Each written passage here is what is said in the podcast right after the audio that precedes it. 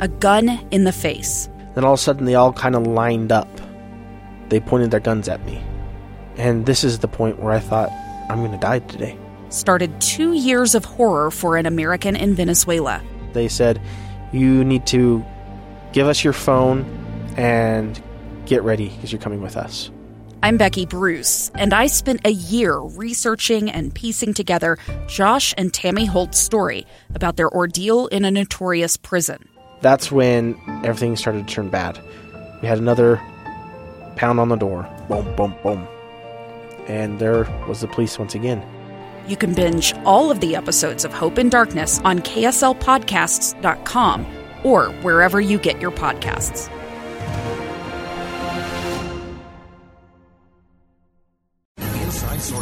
Inside Sources. Inside Sources. Where KSL offers Utah deeper insights on the news. Host Boyd Matheson divides rage from reason and elevates the conversation on issues crucial to our community. On KSL News Radio 102.7 FM and 1160 AM. Welcome to the expanded Inside Sources. My name is Taylor Morgan, and I am filling in today for Boyd Matheson. And uh, I'm very much looking forward to being with you for the next two hours. Uh, we have a great show lined up, and we are going to start today by talking about the China Challenge Summit. How can the U.S. better counter China's growing influence in the world? And what do policymakers and voters need to be thinking about when it comes to China?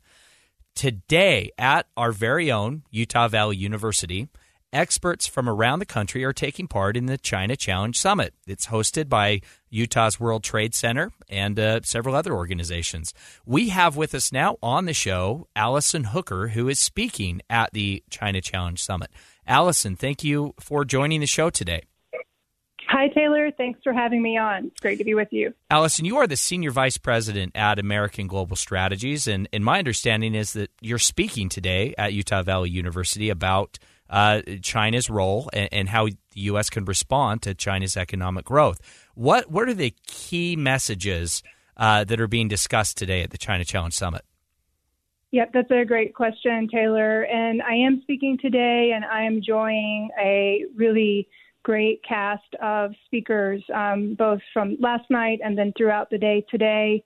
And first of all, I just want to say thanks to the Utah World Trade Center for hosting this event and to uh, Utah Valley University as well. But the main messages today are really just trying to help the business community here in Utah to uh, see what the challenges are to the business community, to see what is available to them to try to overcome those challenges, and to really get a broad and deep perspective on China, just you know more than what you hear in the headlines, uh, maybe on the news or um, just social media but we're really trying to go a little bit deeper uh, to bring that understanding uh, to the community here. Yeah, we know that uh, former Utah Governor Jon Huntsman Jr., uh, who is a former ambassador uh, to China, he is also speaking at the China Challenge Summit at Utah Valley University. Uh, we have heard reports that China currently is the number one challenge that big companies here in Utah specifically face uh, when it comes to manufacturing, uh, production, and other uh, you know competition in the marketplace. Can you tell us, maybe give us some more specifics about how China specifically impacts Utah businesses? Great question. Well, I mean, there are a number of ways to unpack the answers to that question. I think first of all, just going broad and high level, you know, China has one of its as one of its policies a reju- rejuvenation uh, rejuvenation plan for the nation of China, including economically. And as part of that plan, they aim to to dominate some of the global economic markets, and we've already seen the impacts of that.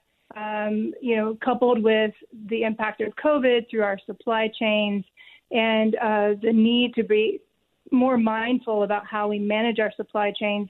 But going forward, even the challenges are going to be uh, centered around, I think, the, the tech industry. Based on China's policy, the tech industry is going to be really a continued focus for China. And what we're communicating today is hopefully we're trying to communicate, mm. you know, ways to um, really explore with the business community here, you know, what those challenges are going to be in the specific areas, um, so they can be better prepared for, uh, you know, for their own businesses or to try to branch out in su- supply chains. Near shore is one way we talk about um, doing that with with some of the manufacturing, but it's of course it's much more complicated than that, and I hope we're going to be able to get into the the details of some of those plans today uh, at the conference.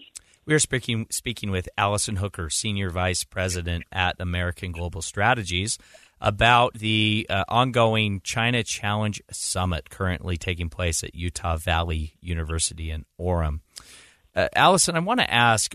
I think most of our listeners have a, a sense of China, and when you talk about China's economy and its global dominance, uh, they're all the, the typical things that come to mind about uh, low wage manufacturing. And it seems like almost everything we buy these days, especially on Amazon, uh, anything you get for a good price tends to be made in China.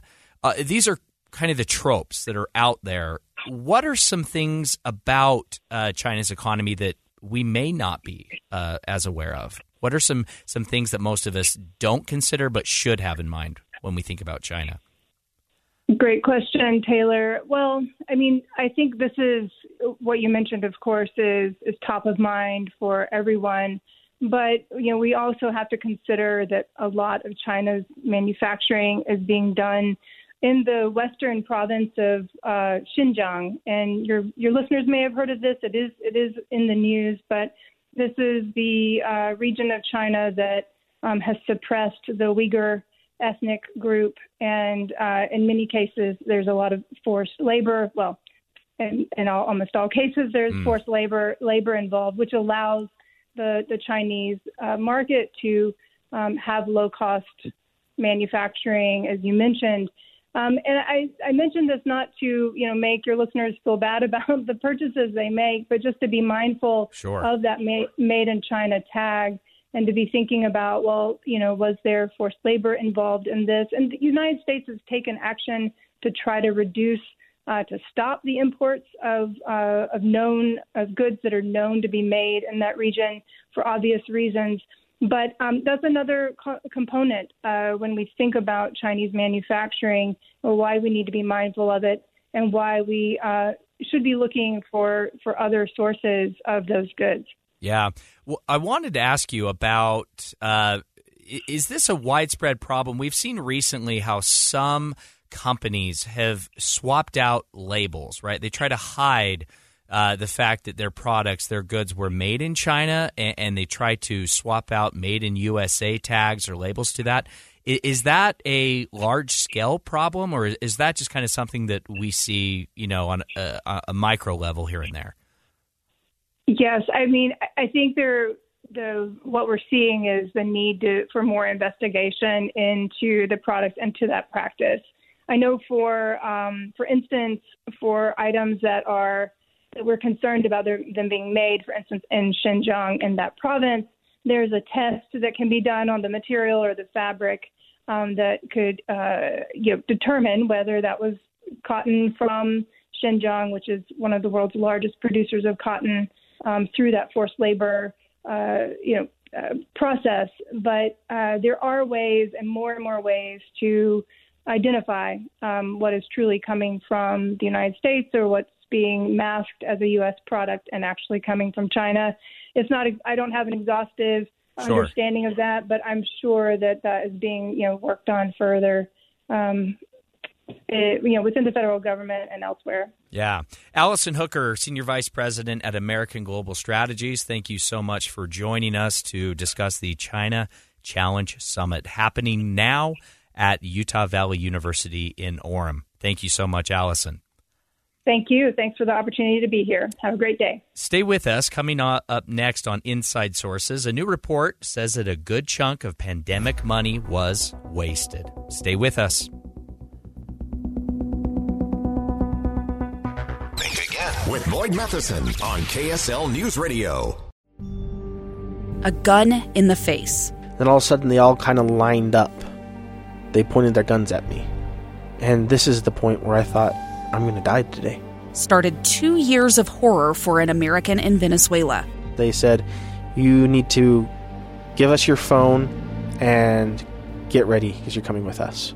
I'm Becky Bruce, and I spent a year researching and piecing together Josh and Tammy Holt's story about their ordeal in a notorious prison. That's when everything started to turn bad. We had another pound on the door. Boom, boom, boom. And there was the police once again. You can binge all of the episodes of Hope in Darkness on KSLPodcasts.com or wherever you get your podcasts.